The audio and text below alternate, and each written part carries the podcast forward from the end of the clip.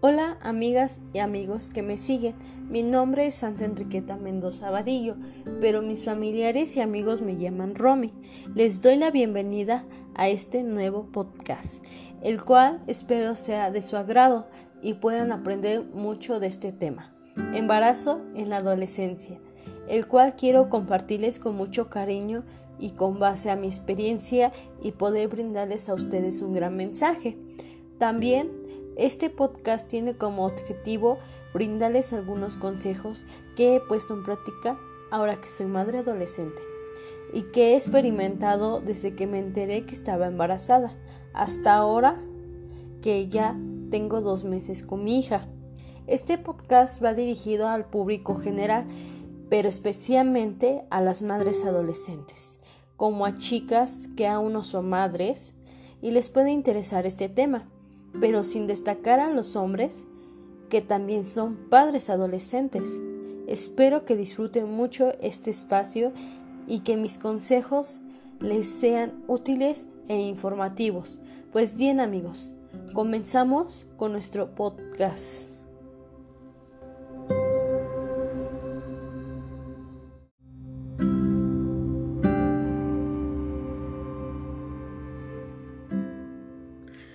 El 20 de agosto del 2019 comienza mi etapa como madre, pues ese día decidí hacerme una prueba de embarazo, debido a que ya tenía dos meses de, retraso en mi periodo.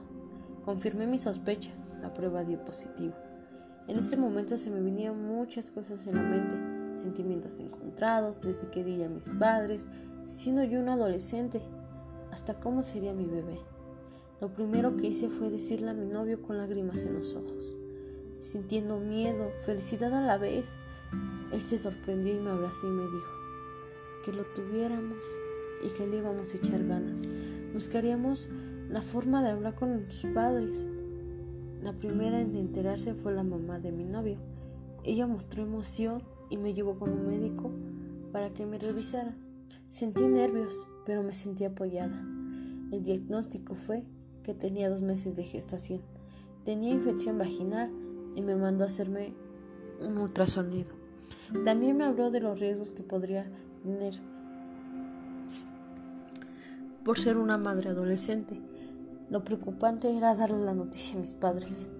Tardé un mes en decirles. Ellos se sintieron decepcionados, pero me brindaron el apoyo. Fue un momento de nervios, pero pasé la prueba de fuego. No cualquier adolescente tiene la fortuna de tener el apoyo de sus padres. Yo en un momento pensé que no me apoyarían, pero fui afortunada.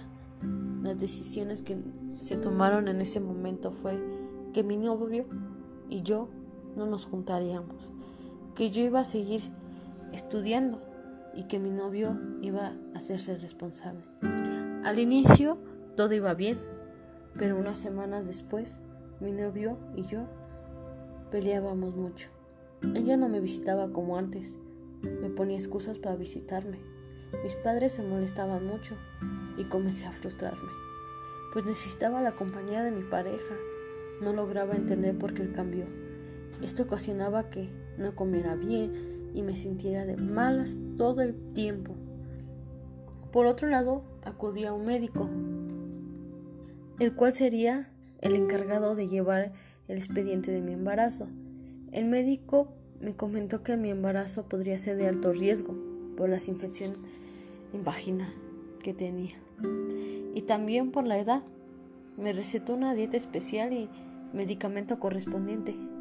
Mi cuerpo iba cambiando. Cada vez me emocionaba la idea de ser madre, pero también sentía una gran preocupación por lo que me había comentado el médico. Mi forma de pensar y mi responsabilidad cambiaron totalmente, pues ya no, pues ya no solo me cuidaba a mí, tenía que cuidar a un bebé que dependía 100% de mí. Y fue ahí como comencé a hacer mi labor de madre. Los tres primeros meses fueron un poco difíciles, pues mis cambios de humor eran muy variables, con duda y emociones. Pero con el apoyo de mi familia y amigos, tomé las fuerzas mis pensamientos y mis metas cambiaron. No esperaba ser madre adolescente a temprana edad, Poco a poco dejé de hacer cosas que normalmente hacía. A veces era muy incómodo no poder realizarlas. El embarazo fue un cambio drástico en mi vida, pero no me di el riesgo de al no cuidarme.